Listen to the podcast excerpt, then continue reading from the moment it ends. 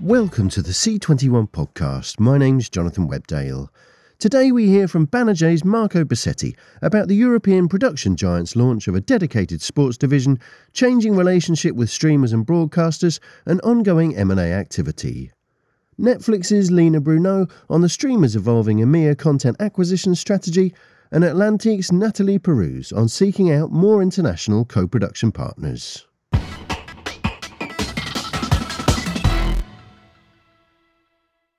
C21's Content London took place last week in the UK capital.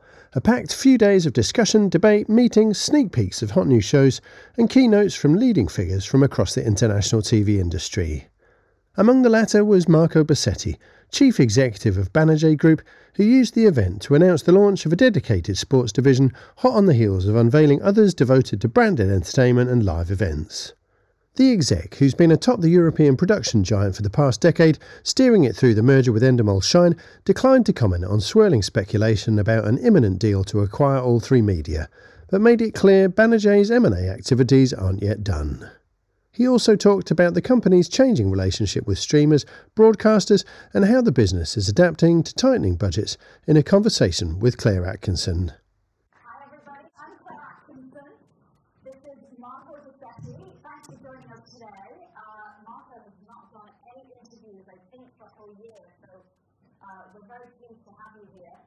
Um, so the set the stage for us, uh, Banijay has had an incredible 23. You've bought a ton of companies. You've bought either a stake in Eva Longoria's company, you've bought a in Lenny Henry's company, uh, you've hired a head of M&A, you've hired a head of digital from Twitter. It's been a busy year. Tell us about um, the kind of year that you've had. Um, Has it been a year of diversification? It was a busy year, as always that's first, for sure. Uh, yes, we try, yes, we go into diversification, but much more an expansion of our devices, I should say.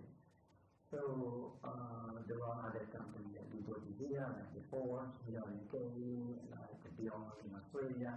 We were very active in, the US not yet. Ooh, that sounds juicy. Um, what else you about? No, I'm just kidding. well, the, the whole before gossip about all three, can you set it up? Let's on move on. Uh, so, um, so it was a very busy year, but we tried also, let's say, to go into the expansion and the justification of our business. So uh, we entered into, we hired the person that you just mentioned, Damian from Twitter, we have a new M&A, Stefan coming from Publicis, and uh, also we moved, we decided to move into sport, that was a new area for us. Well, if you look at the investment of sport today, it's almost 60 billion. Mm-hmm. That's all I feel like. That's live rights as well as exactly. Yeah, So uh, we believe that there is there is a lot of content on this uh, big uh, tournament, and also the guy that buys these shows. And as you see also Apple, Netflix, Amazon, they are or they are not to go into sport. So they even only to catch the matches, but they need to do more. So we have uh, we start uh, two years ago to buy a company in, in Netherlands called Celsius. This year we have a deal with uh, uh, the Liga in Spain. We create a company together to create uh, all uh, to produce all the highlights and the content around the around the, the matches. And we have planned to do this uh, partnership and content creation around sport in all our platforms. Uh, digital as well was very important because uh, for us uh, it's extremely important in order to market your show and to attract uh, young uh, audience. And uh, we have a very large capital, we believe that we can monetize our capital also through the social media exploitation. Mm-hmm. that's the area that we work most this year. And we've got a live entertainment, entertainment division, Sorry, we've got I branded forget, entertainment. I forget to say this is what maybe was the most important thing. Exactly.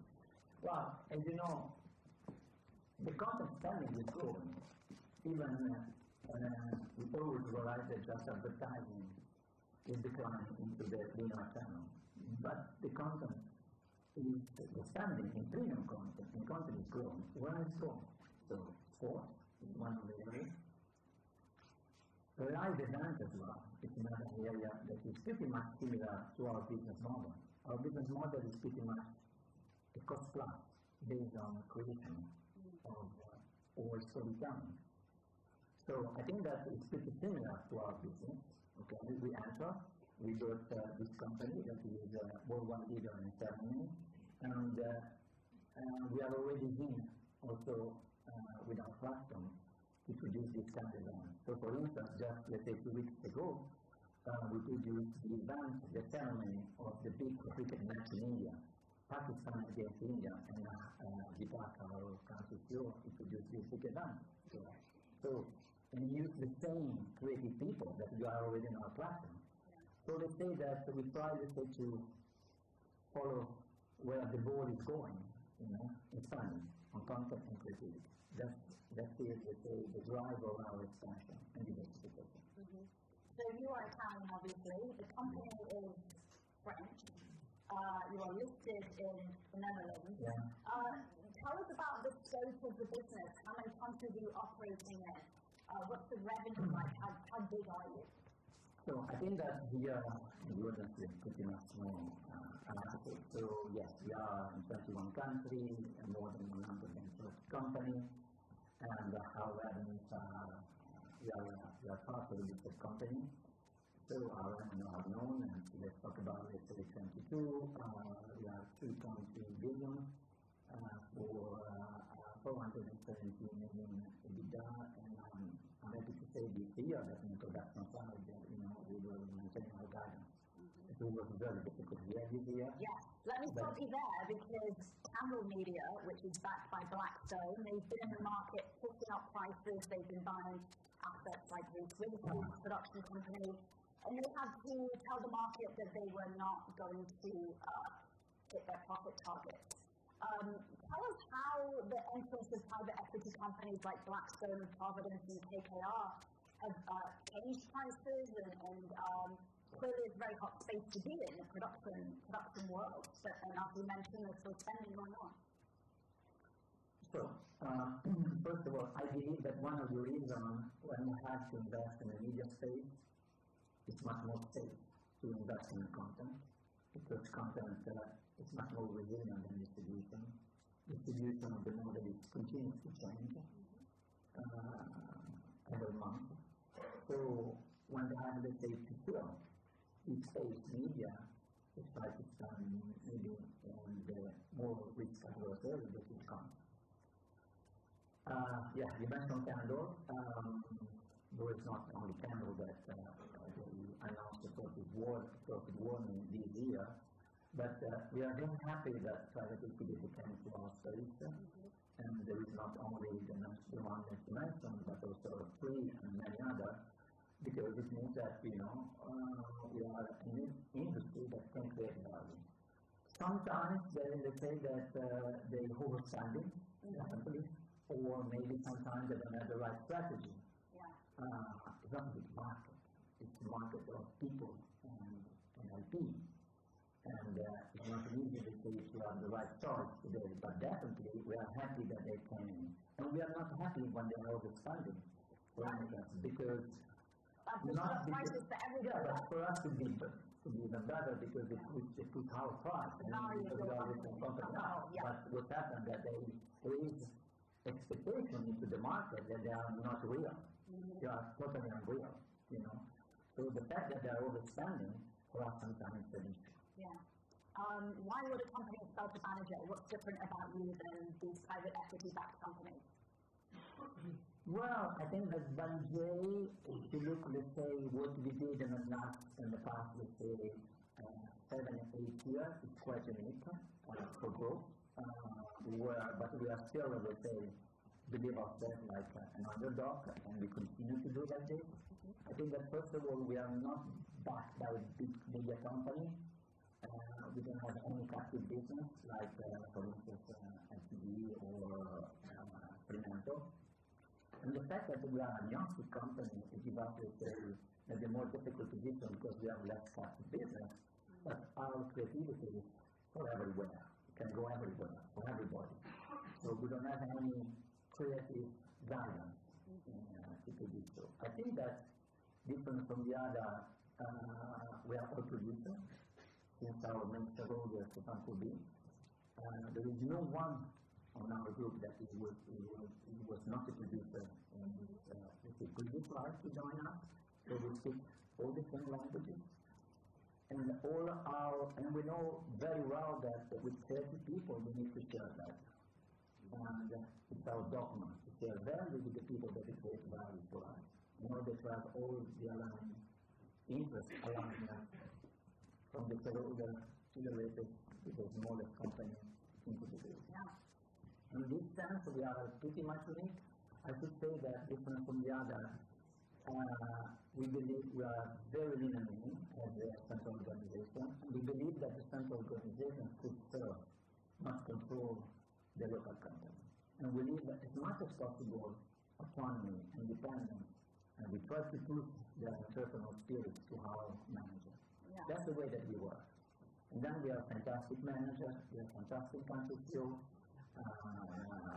fantastic, let's say, managing distribution. So I think that we are pretty much unique. And sorry, just to finish on this. If you look at the churn in our company, it's totally from the fact that you asked me why we are different from the other. The churn in our group is much, much smaller than other companies. You mean the talent sticks around? It's talent thing. So when the talent thing means that they're happy and they feel comfortable to work with us. Yeah. Um, let's talk about um, the, the year 2023. It's been a pretty horrific year for everybody. Probably most people are happy it's over with. Um, we saw the price of debt go up. We saw inflation in costs of producing shows. We've seen the Hollywood strikes. Um, tell me how you've weathered it, and um, you know you mentioned you have a flexible um, cost structure that enables you to react to these kind of situations.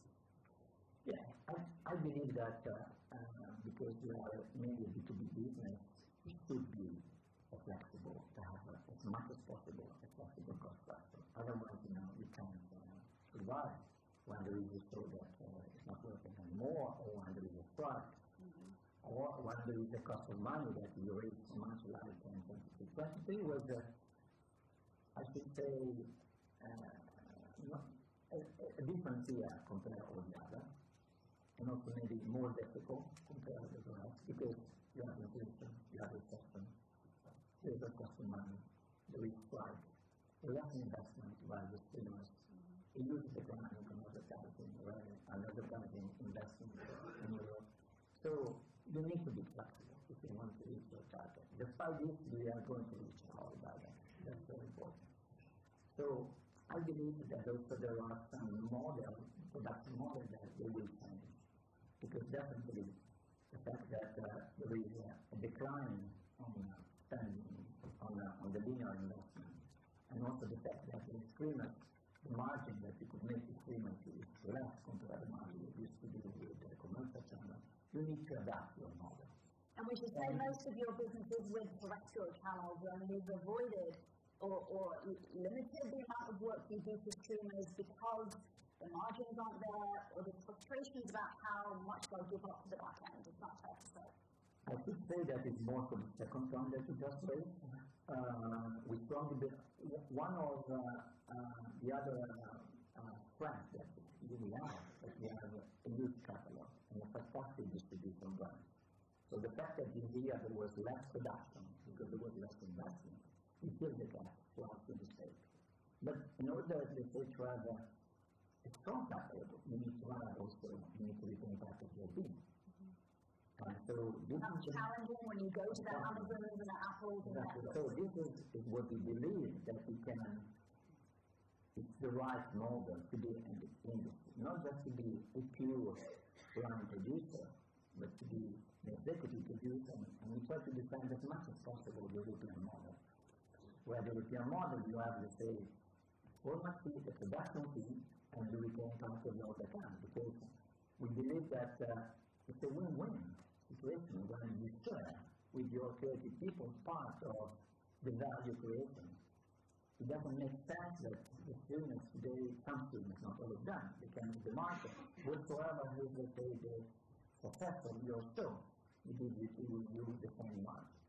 I think that more they're going to share with independent producers, more they can incentivize creativity. And then to have a strong catalog allows you also to make investments, to attract talent, to give them the money, the resources that they need in order to create new shows. Today, if you want to say to retain IP, you need you have also to invest part of this. You can't go in front of your clients just with a piece of paper. You need to go there with the pilot, with the with the few episodes, maybe with the cast. So we need to invest. We are happy to do this.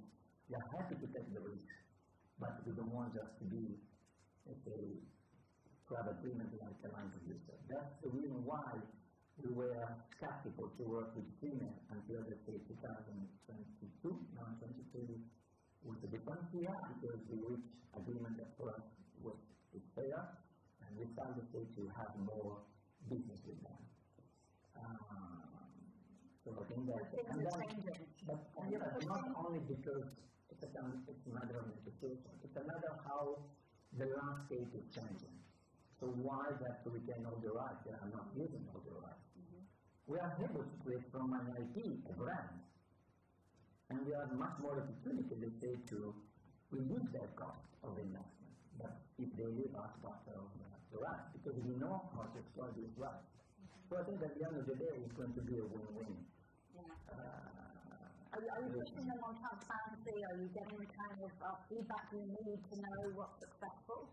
Uh, how, I how, think that we will come there. yeah. we will arrive there. And then we know, we know, at the end of the day, we know, maybe we don't have, let's say, all the analytics that we used to have with, uh, with the main uh, terrestrial channel, with the public broadcaster, but we will go there.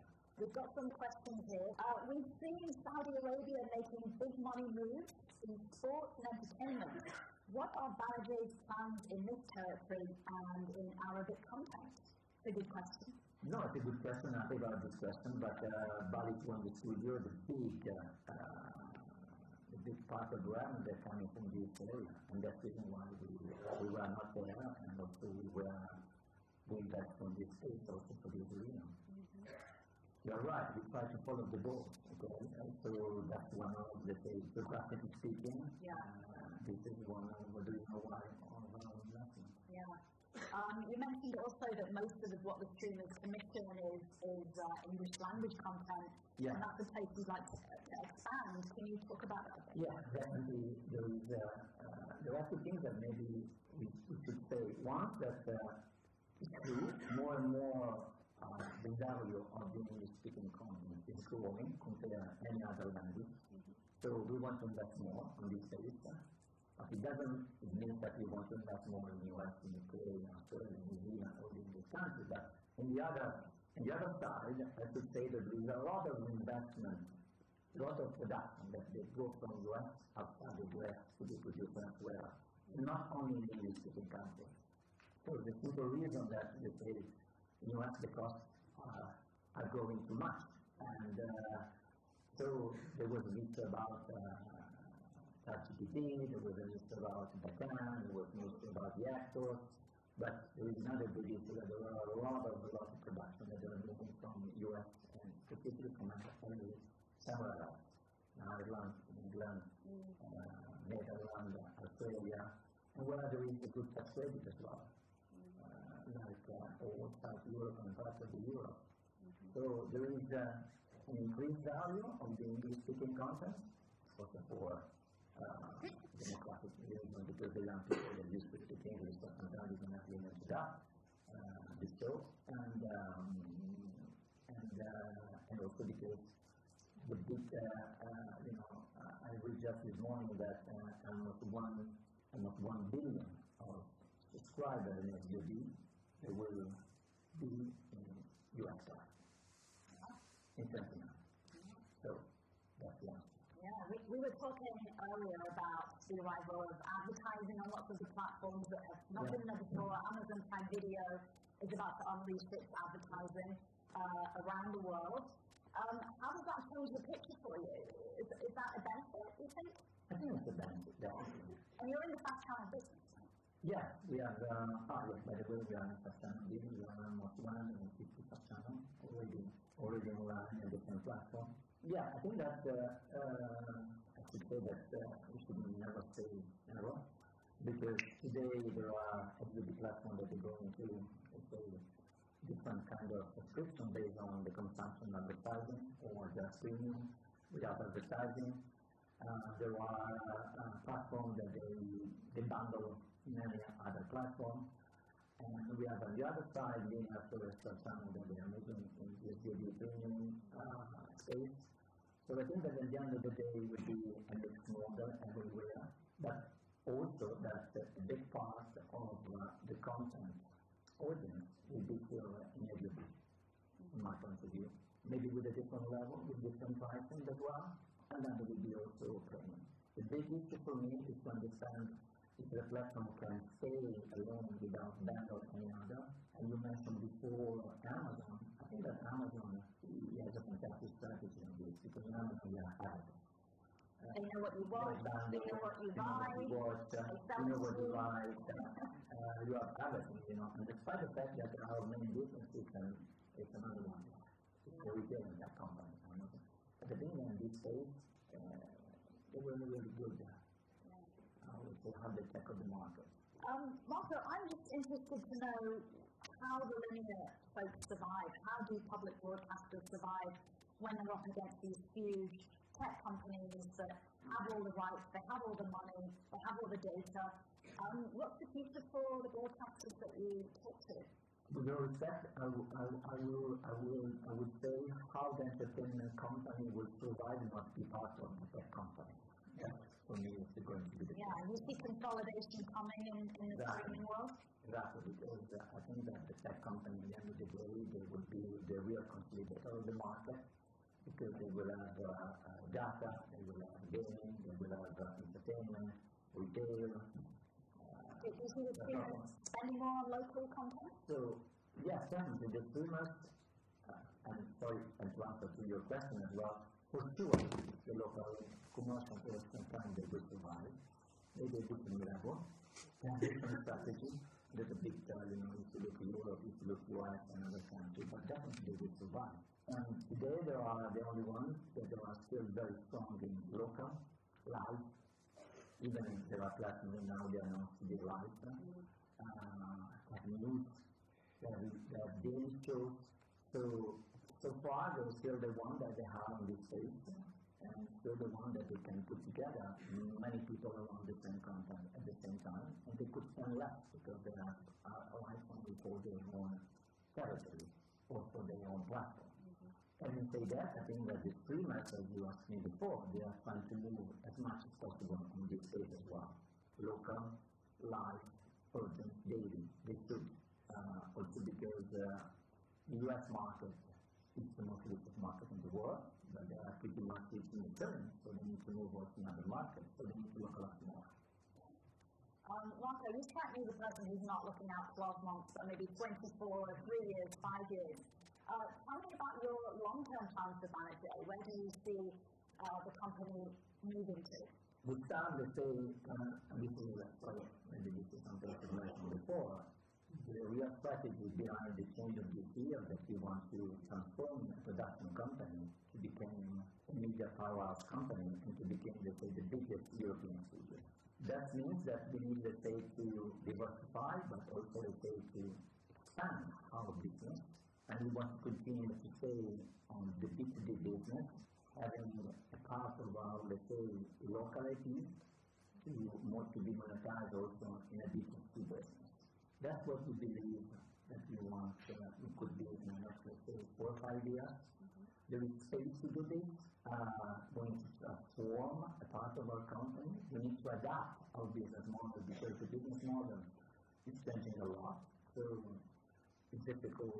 Uh, today, if you look at the investment, for instance, the rest of channel, high volume, low cost, and you need to be there.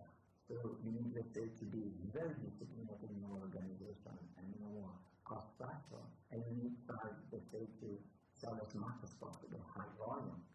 Otherwise, you are going to, your margin is going to decrease and also uh, go down. Um, this is for the content production. Having said that, we want the safety create pillar for, say, live events, as you already did, as I just mentioned, for digital exploitation as well. It's going to be extremely important for us. We want to give a service in order to exploit our brand and IP that today doesn't exist yet in Europe. Um, But through what that digital strategy is about. It's about surrounding the shows with, uh, with what? First of all, um, I think that today, to say to, uh, for instance, talking about UK, so passive here, yeah, yeah. Uh, it was great because, we, you know, um, it was able to launch the, the uh, free shows that are survival, getting New Zealand and Big Brother coming into the two already uh, produced and one uh, coming. When you this kind of, so one of the reasons why they are distributed, why? Because they are already proven to be successful digital. You don't need to do a lot of marketing on digital. It's just, and the concept is great content. It's a original content. So it's easy. But the one we are going to launch in the UK is more and more difficult because the offer is huge. So you need to market in your store. And today, not only the terrestrial channel, they have not anymore capacity to invest in research and in have also less capacity in marketing in your. So we need to stay along with them and try to help them on marketing their store.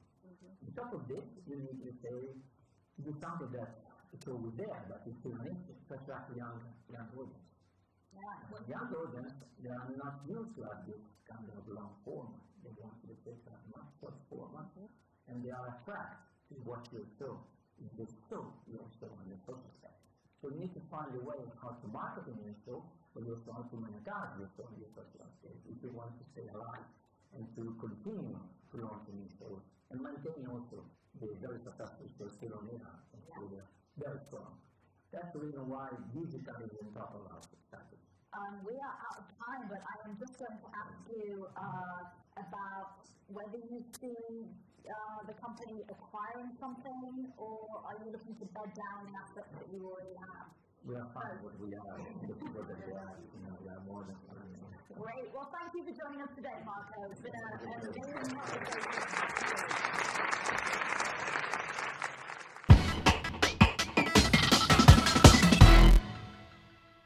Netflix Director of Content Acquisition Strategy for the EMEA region, Lina Brounéus, joined the business five years ago, having previously been Chief Content Officer for Viaplay. Bruno spoke with Nico Franks about Netflix's evolving strategy around film and series acquisitions and co productions, a conversation during which she pushed back on the notion the streamer wants to own all rights to everything and underscored the company's continued commitment to content investment despite industry contraction.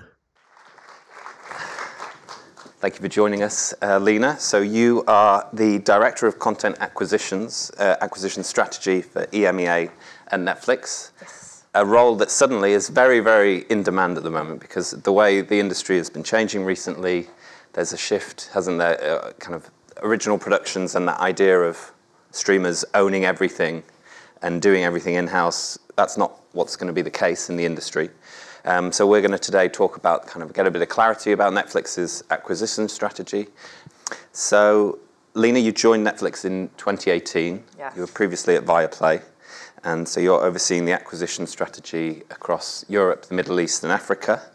Um, tell me a bit about how that role has evolved in the time you've been at Netflix.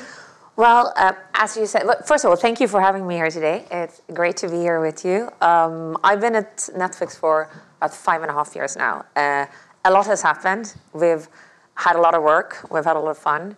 Uh, and of course, we've, we've evolved a lot in our approach to how we're working uh, across Europe, Middle East, and Africa.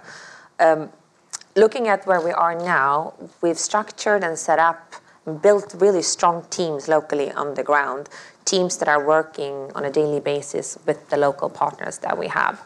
And so each region has one team which is looking at films, series, non-scripted, acquisitions, licensing that truly can program that local country. So for example, in Germany, we have Katja and her team who are then looking at all of the different country uh, content that is coming to them. And it also enables us, I hope, to be a better partner for producers, writers, directors, all talent, because you can bring projects to us at any stage.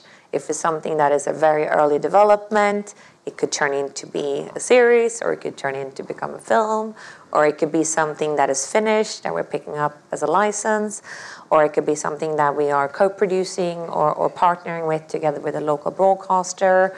So there's there's really a lot of opportunities for us to be evaluating this this content in, in mm-hmm. several different ways. So I think that kind of country local focus and the teams we've spent a lot of time building up during the last five years has enabled us to have this like country first approach. But then of course I work in a role covering then EMEA, so Europe, Middle East and Africa. So I work with all of these teams on a on a daily basis. We we want to have the local autonomy and we want them to to program holistically the best way locally, but of course we also want to look at how do we do this the best way regionally, and that's very much what I work with. So how do we do deals across all markets, and how do we work with pan-regional partners, and what is our strategy for our content across the entire region? So looking for that locally relevant Yes. content at a very kind of in a flexible way across different stages of the kind of uh, lifespan of a of a show. In terms of that shift, to what extent uh, in, in, is the balance between kind of those co-productions or very early stage programs, and also the balance between kind of individual territory by territory acquisitions or pan-regional? Good question. So um, I think what I would say that there's there's no one size fits all. We we very much want to be as as flexible as we can to be the best partner for for for the local producers that we're working with in each market. But I would say the first lens we, we tend to look at is is this something that is locally and authentically rooted? That's really what we're looking for in terms of, storytelling. We're looking for local stories that can have a big impact locally and that has the capacity to truly entertain our members locally. And then if they also travel outside, we, we, we do see that as a bonus, but that's kind of where we start. And we have that approach for all the content that we're looking at, if that is uh, a commissioned series or a commissioned film, or if it is a second run licensing. For example, in, in Italy, we, we recently licensed Mare Fuori, which is a series that came from Rai that had a strong second run window with us. Uh, here in the UK, earlier this year, we entered into a new deal together with Studio Canal, where we now take their strong pay slate, so their film slate of, of UK local theatrical films, uh, after they've been in theaters, which we are very happy about. And that, of course, is another proof of a strong collaboration between us and Studio Canal that we're working with in several different markets, and an opportunity for us to to really be doubling down on that local content. And Derry Girls here in the UK, would that be another example? Derry Girls is a great example as well. We, we've had really good, um, I think, collaborations with several different broadcasters around Europe. Derry Girl here in the UK, together with Channel 4, is a good example. Borgen in Denmark, together with DR. Um, in Belgium, we have VRT that we've been working with in terms of for Undercover that we've done several seasons with. And of course, the BBC here in the UK with the likes of Inside Man or Peaky Blinders or, or Bodyguard. So there's there's a lot of different ways to approach this, and I really want to emphasize that there's not one shape we need to fit these things into, uh, but we are looking for that local authenticity and and trying to truly bring as much joy uh, and entertain the members that we have. And so I guess as well as working with all the different acquisitions teams in the various countries, there must also need to be communication with the originals teams in those countries. So how does that work? And will you, if a producer brings a show to you that you think actually that we want that exclusive, we want to take everything, will you then pass it on to the originals team or, or vice versa? Will they pass a, a show on that they actually think, okay, we don't want that exclusively everywhere, but actually this could be a great fit second window in a certain country? I mean, that's a great question. I, I think we're very fortunate because in all of these different markets now, we have that one country team that is looking at all of the different content verticals or content genres. So we'll have Diego in Spain or Katja in Germany and here in the UK. And that really enables us to look at titles coming in or ideas coming in at, at all different stages and we can also direct it to it. So it means that we're working with partners for both buying second run, uh, we could be having pay deals with them, or we can do original programming. Um, the teams are working very closely together because they are programming that country and that market holistically. So, what, how are they going to find the best content to bring out to our members in that market and, of course, also globally? Um, I think one great example is, is Constantin, that we are very fortunate to work with in Germany. We have a deal that we entered earlier this year with them, which is a pay deal. So we take their strong slate of, of local films as they've been in theaters. But at the same time, they were also the ones that produced Dear Child for us earlier this year, which was the hit limited series that we were premiering. So I think that partnership, and we, we have that with many others, is, is a great example on how we can work across many different genres of content, but also different windowing and, and different structures. And I always like to ask acquisitions execs about their shopping lists and, mm. and, what they're looking for in terms of the programming. I mean, it's such a huge, multiple mm. territory kind of geographical span that you cover. Are you able to drill down into specifics in terms of what you're looking for? That's a really good question. I mean, how much time do we hmm. have to 20 minutes. 20 minutes. Uh, I, I, mean, it's a, it's a big reading. I, I would say, if I try to like narrow it down somewhat, again, I would say that it's about locally relevant content, content that is local and authentic, content that that truly appeals to our local members, and that could look very differently. That could be uh, the Empress in coming from Germany that was um, that won an international Emmy last week, being Best Awards. But what we know about our members is that they watch, on average, I should say, on average, we know that they watch about six different genres per month, and about 70% of the viewing that they watch on Netflix is coming from content from a country other than their own. So what we do need to do is continuously keep having that steady drumbeat of strong content from all different markets across all different genres. And that could be something like the Harry Potter films that we acquired earlier here in the UK that brought a lot of joy to the to the members that we had here. Or it could be bringing on titles that are well known that's been on other platforms such as the Pacific or Insecure or Band of Brothers that we've recently added to our service as well. In terms of kind of predicting what the audience yeah. might want to watch, to what extent does your role involve using uh, AI, generative AI, anything like that? Any examples? I guess it wouldn't be a, a, content conference in 2023 unless you asked me about uh, AI. Exactly. Um, so, I mean, I think we're a creative company we value the works, uh, the, the work of creatives. The way I look at AI is that it's, it's a tool that creatives can harness and, and use just as they've used other technical advances in, in storytelling in the past. So, a question asking How have the EU mandated spending obligations in local markets impacted your strategy and practices?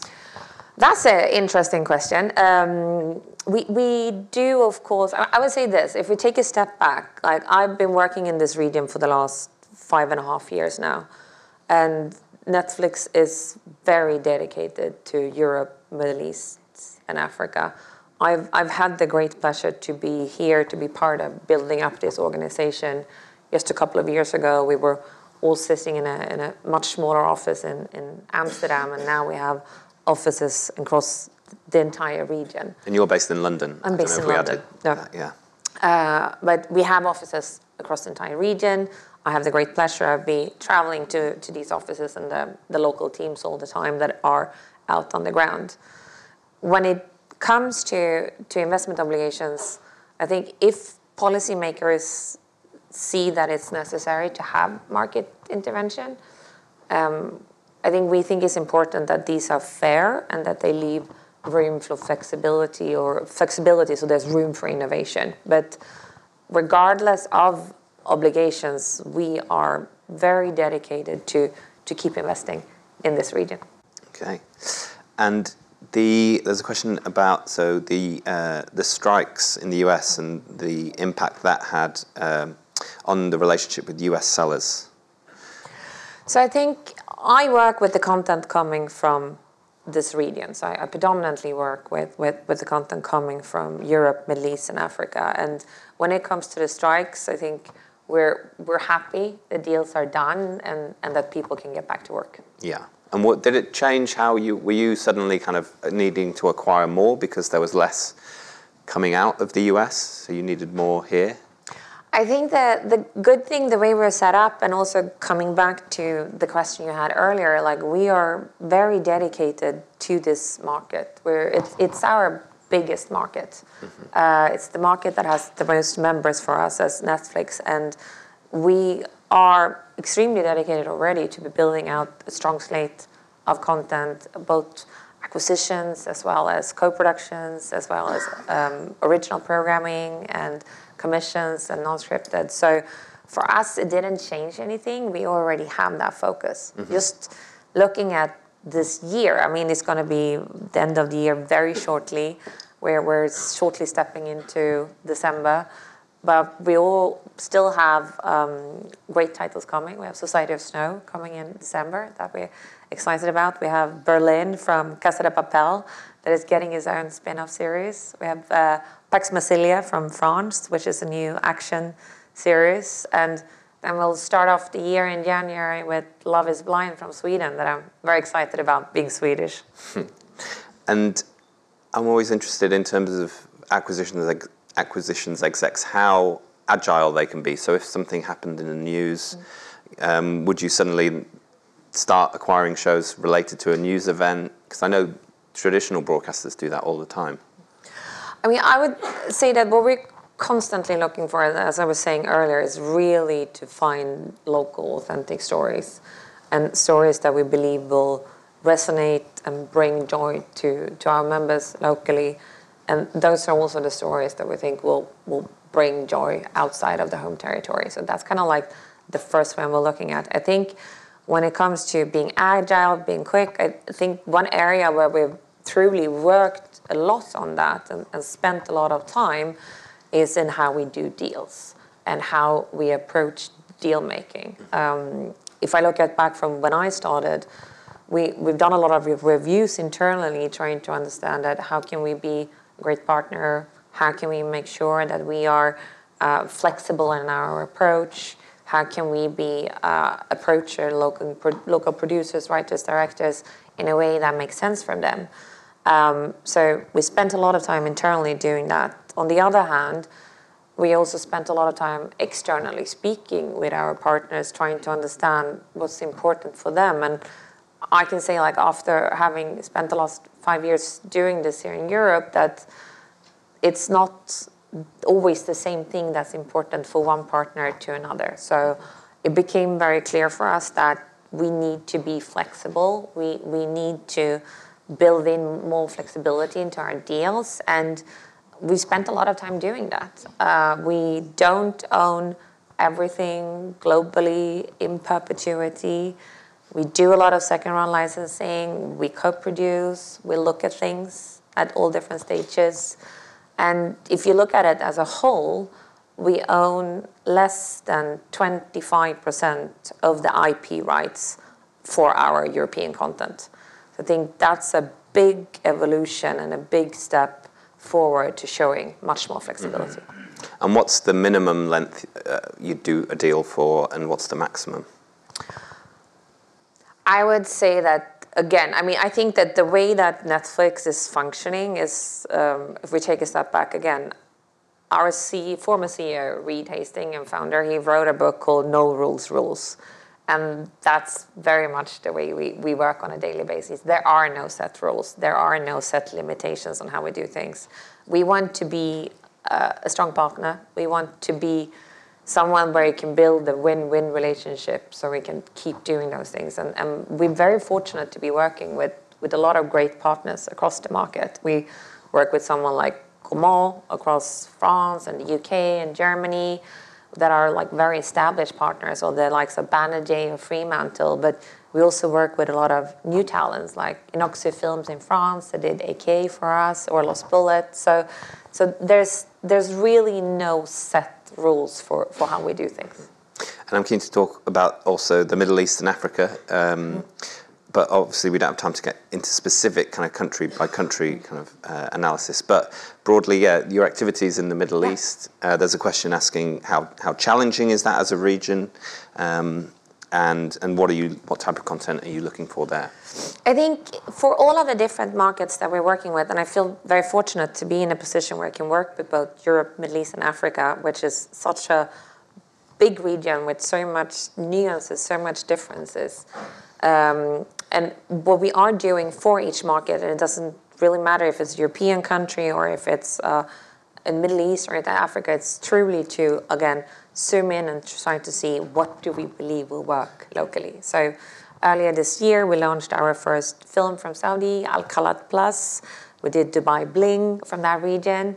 And, and we keep programming content that we think will have a big impact locally so that lens is the same regardless if it's Germany or, or, France or Italy or South Africa or Tanzania. It's about working with local talent that we believe can have great local impact that can potentially also travel outside. And I think we've seen that uh, a lot in the past. I mean, I worked on a being Swedish, I worked on a Norwegian film a couple of years ago called Troll, which is as probably as Norwegian as you possibly can get. It's about this enormous troll storming into Oslo, and that did great in Norway, but it also worked outside. We've seen that with Lupin coming from France. We've seen that with All Quiet on the Western Front coming from Germany, or Casa de Papel coming from Spain. So the same lens truly helps us navigate any market to look for that local, authentic story and truly trying to find ways of getting content because we, we believe that great content can come from anywhere and, and travel everywhere. And that old adage that comedy doesn't travel, are you still because there's exam- there's always examples that, that you know disprove that, but broadly, do you find that comedy isn't one of the genres that travels better compared to something like you mentioned horror, thrillers, things like that? I think there's, there's always nuances in what can travel and what cannot travel, and there's certain genres that, that has a, another ability to, to be traveling better, and there's also certain territories that have a lot more content coming from certain genres because they have more tradition in it. Again, I think we keep seeing surprises. I think we constantly get surprised over what, what has worked and what hasn't worked. So we keep, and for us also, as we said, as I said earlier, that our members on average work six different genres per month. It means that we need to be programming all of those genres. So we're very, very interested in trying to be the best within each genre and, and to get the best local content from each market. And I feel like uh, there's a few questions all with the word co-production popping mm. up. So I feel like that's an area that people are really interested in. So maybe we could just return to that's that subject. And I think there's a, a trend back towards co-productions in the industry as well. So w- what do you look for in a co-production, and, and what are some of the best ways that producers, if they are to get a successful co-production off the ground with you, how should they do it? Well, I think again, there's, there's, no set like shape or form that that needs to be filled in. I think what we want to do, and this is why I think these local country teams are so good as well, since they are covering all genres, all different content. You can come to them with content at all different stages. Um, when it comes to co-productions, we would evaluate it as, as any other idea. We would look at is this something we believe will fit our slate? Is this something that we believe could work for us? Uh, is this something that we believe is local and authentic? And again, many of the co-productions we've stepped into do have that local authenticity. Um, if you look at Borgen with uh, the, the deep rootedness in, in, Denmark that we did together with DR, is something that is extremely deeply rooted and, and, and very local. So, with evaluated under the same kind of circumstances or in the same lens as we would evaluate other titles. And then of course we need to have a discussion with producers and also if there are other broadcasters on board to understand how uh, how we can collaborate around this title. How can we make sure that what we're building is a again a win-win situation that makes sense for both parts, and also that we are creatively aligned, that we want to create the same kind of content. Mm-hmm. So it's something that we still very much look at and work at. Last year we, we had a big hit in in um, Greece with Maestro, um, Maestro in Blue, I should say, not Maestro the film.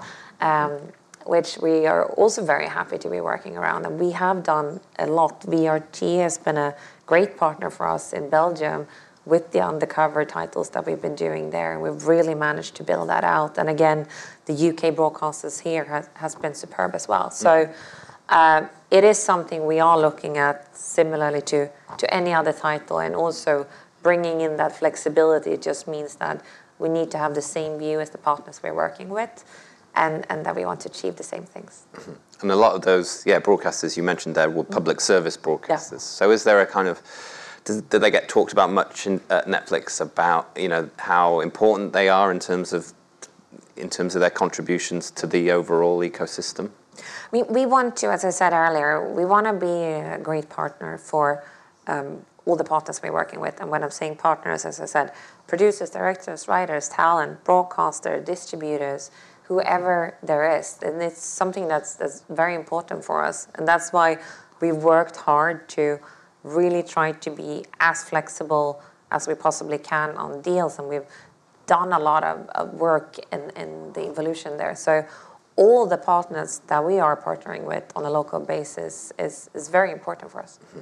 And what would be some of the top measurements you look at when you're uh, deciding the success of a, of a title? Would it be awards? Would it be kind of social media chatter? Um, yeah, what, what, what constitutes success?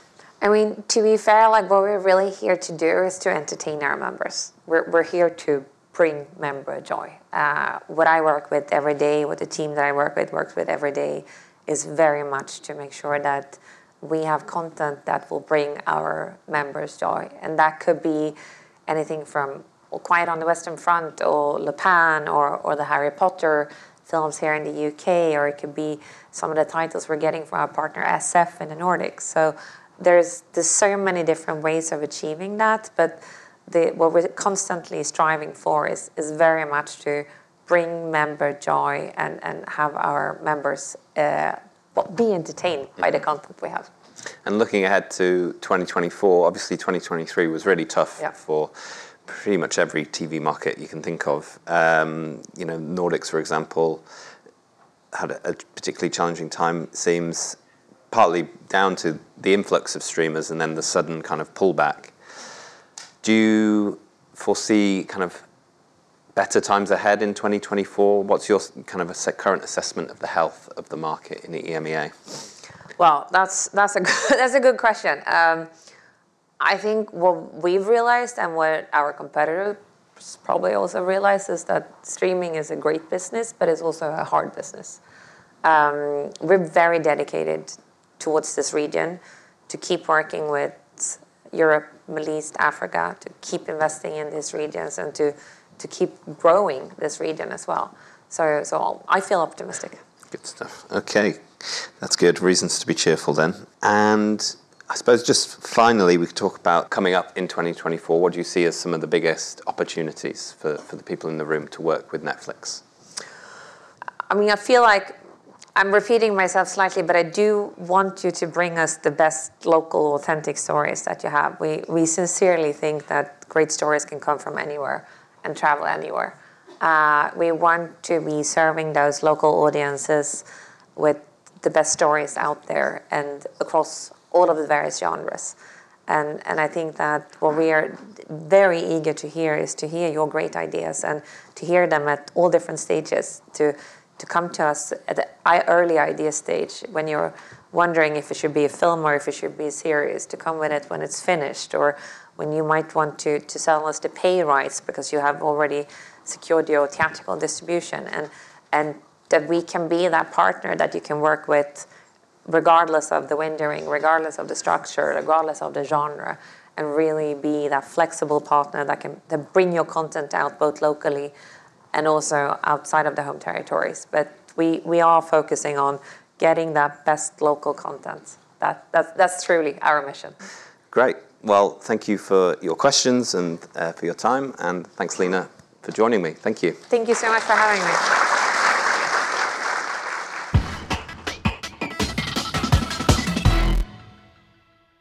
Nathalie Perus, General Manager of Atlantique Productions, the Mediawan owned maker of series including The Eddie, Hierro, Borgia, and The Transporter, was at Content London pitching a project with US based participant, a cyber thriller called Pegasus. She spoke to Michael Pickard about that, other titles in the works, including one with former footballer Eric Cantona, several with Miramax, and more, as well as her wish to strike up further co production partnerships. So Nathalie Perus uh, from Atlantique Productions, which is a company um, of Mediawan Group based in Paris. Uh, so it's part of Mediawan Studio France, the TV branch. Mediawan Studio France has 30 companies. Most of them do mainly local content. Uh, and the mission for Atlantique is really like to carry out all these international co-productions. And so we're sort of at Content London. We're coming to the end of 2023 as we record. How's the year been for you? It's been very, very good. Um, a lot of developments. I took over the position of general manager 18 months ago when Olivier Bibas, the previous head of Atlantique, was tapped by Canal Plus to head the drama, the originals there. So it's been a lot of uh, developments, you know, uh, dealing IPs, looking for co-producers, and we partner with, you know, European co-producers or with American co-producers. Uh, participant is one, you know, for uh, for Pegasus, but uh, we also have a development deal with Miramax, and we're developing two projects. We have uh, projects with Italian companies, with Spanish companies, with UK companies. so it's been a lot of. Um, a lot of a development for us. Also because we want to expand the volume of uh, international productions that we are going to do. And so now we've set most of our projects already with writers and we're in the middle of uh, developing pilots scripts and so for next year atlantique uh, will be in production for a show um, with netflix we also just shot a, a TV series, a local language for M6 about the world of the serial killers and people who are fascinated by serial killers. And it's with Eric Cantona. And we will shoot two shows in 2025. So most of the year 2024 is going to be like uh, writing all the episodes for these two shows. Great. And, and so at Content London, you've been pitching Pegasus, which you mentioned. Yeah. Can you tell us a bit about that one? Yeah. Uh, this is a very important one, both like very compelling uh, because you know like it's a spy thriller with a very fast-paced and uh, uh real stakes of life and death, and, but it's also like a crucial uh, matter because you know we really want to help you know, broaden the message about the threat to democracy with um, these phone, phone spyware uh, that was turned against innocent targets. And know, many journalists or dissidents were either imprisoned, tortured, or even killed. So that is like you know it is also our mission you know in entertainment uh, to bring big issues uh, to screen so that you know like uh, audience around the world can be reached out and that they know about it. Uh, so we that that's also why we uh, wanted to partner with Participant because they share this mission of you know having a global impact on important matters. Uh, I think they're the best, and they've proved it with Citizen 4 or Spotlight. Uh, and it's a complete organic global co-production because you know like it affected uh, the you know Spain, France, UK, uh, Germany, the US, Middle East, uh, India. So everyone is you know concerned about it and aware. Uh, so even though like you know if you don't have a protagonist that is uh, uh, connected to one of these countries you don't need to do like a, a, big photo but it resonates with everyone. So this is like very like the kind of organic stories that we want to you know tell on a global level. Uh, we've attached Amit Cohen and Ron Leshem, who are Israeli uh, writers, but they both were journalists and they also started as you know com- they did computer science. So they're you know very valid you know when it comes to knowing about the material. And it's important for them also to tell these um, big you know political stories that creates also like thrilling environments and scary environments. Yeah. How, I mean, how do you, with a topic as important as this, um, how do you make it a compelling, entertaining idea for the viewers so they don't sort of get caught up in, in the detail of you know the tech behind the show? because we, we won't see the tech Okay. uh, and it, it it's not the point you know like people don't need to know how the virus is conceived and uh, you know like what are the algorithm behind it you know but um, the fact also that all the you know like the phones and the computers were potentially corrupt uh, it forced the uh, these journalists and these victims to do like spy ground stuff old style. So and it was you know also during covid so if they wanted to meet like they had to do like you know on a bench in a park. They couldn't just contact each other you know through emails or through the phones so they really had to go and see the victims and try to warn them and avoid all the surveillance that were around us. And the source was also in the middle of all this. They were really like in danger. And uh, if like the more uh, the more the journalists were digging and investigating, the more you know alerts they created uh, from the survey you know, at the surveillance agencies that were like the main guys, uh, and so it put this source and danger of you know of, of death. Also, it's also like a paradox where you want to bring the truth and, and publicize it, but it also creates a big danger on the source. Yeah. Uh, and it's thrilling because it's a, it's really like a, a spy story, but like with people who are not spies. So they, you know, they deal with all this like uh, uh, scary emotions. They have people who uh, try to uh, track them and. Um, and murder them, and so that, that's how it becomes uh. Yeah, great. And you mentioned it's obviously it's a co-production. Uh, that's Atlantique Speciality co-production. How are you finding the co-production market at the moment? Because there's a lot of talk, obviously, with economic tough times at the moment, and co-production is having a renewed focus. So how are you developing those projects? We need to develop international productions that have a, a European perspective that you know bring new stories, but also like uh, with the know-how of European productions where we can bring like big stories but uh, with lower budgets. And if these stories talk to a global environment, then it's easier to uh, be made, you know, and and, and uh, raise money. I think also like we're shifting, like the, the streamers are shifting a bit from, from their position where they say like global stories, you leave it to us and we do it from uh, the US. Uh, and in every local territory, you deal with a local story. Because, you know, like they've been buying all rights, even for local stories and then they may complain sometimes that they, don't travel because it's like you know for a local audience uh, and they realize that um, maybe they need to find a new model and that's where we want to be like uh, be able to do co-productions with also net, you know like uh, platforms uh, like we used to do with you know Canal Plus and Sky or, or, or France Television and ZDF you know it can be also a new way that uh, uh, for a specific story, like you know, uh, Netflix UK is going to partner with Netflix France, and that's where we try also like uh, to have these conversations with the platforms. And I think there's a space. Uh, I used to work with Fox International Channels. Fox was dealing, you know, with the big US uh, domestic uh, shows and we had like smaller budgets in each country, but we would join forces on uh, TV series, and we would uh, co-produce like a you know a Latin American uh, series or a Canadian series, and you know I think this model can also work with uh, with the streamers. Another example, you know, uh, of a show that we're developing at Atlantique, uh, besides Pegasus, and that we want to shoot in 2025 is Until You Ask. It's ba- based on the story of a family that was conned by uh, Robert Hendy-Freegard, who is you know uh, uh, quite well known um, in the UK because he's been cunning people and he's been already in prison several times. And and but the, the last victim, he took the mother, you know, to hide uh, in a very remote village in France.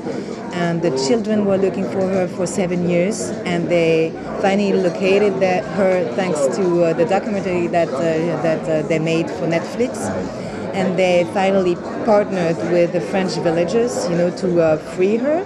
And so it's organically a story between the UK and France, but like these stories are very universal, and so that's that's why it can resonate with you know other countries, and we have other countries that are interested, you know, like other networks from other countries outside of the UK and France that are interested in this story because it's very universal. Like you know, it's a story, of, it's a love story, uh, you know, between a mother and her children, and how you know a con man can completely destroy a family. So this is another way of doing co-productions, but that can be like lower budget, but still like be English speaking and or, or, or organic languages, but that can travel. Uh, we're also developing a series with uh, Tom Fontana, with uh, whom we've already uh, worked on uh, Borgia, uh, and this is also going to be like a, a, a global period drama show.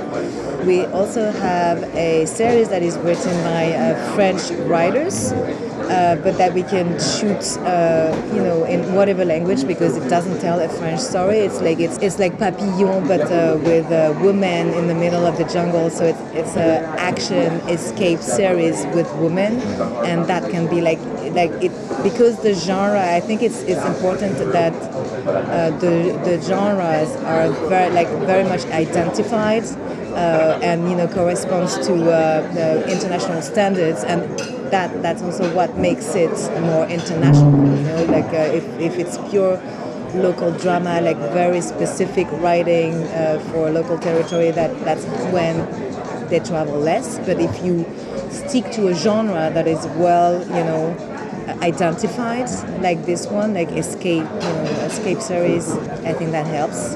I mean, are there, in your experience of co-productions and people who are maybe looking to move into co-productions for the first time, I mean, what are some of the things people should be aware of beyond finding the right story? How do you make the partnership work, perhaps behind the scenes, bringing two companies together, or more than two companies, uh, maybe?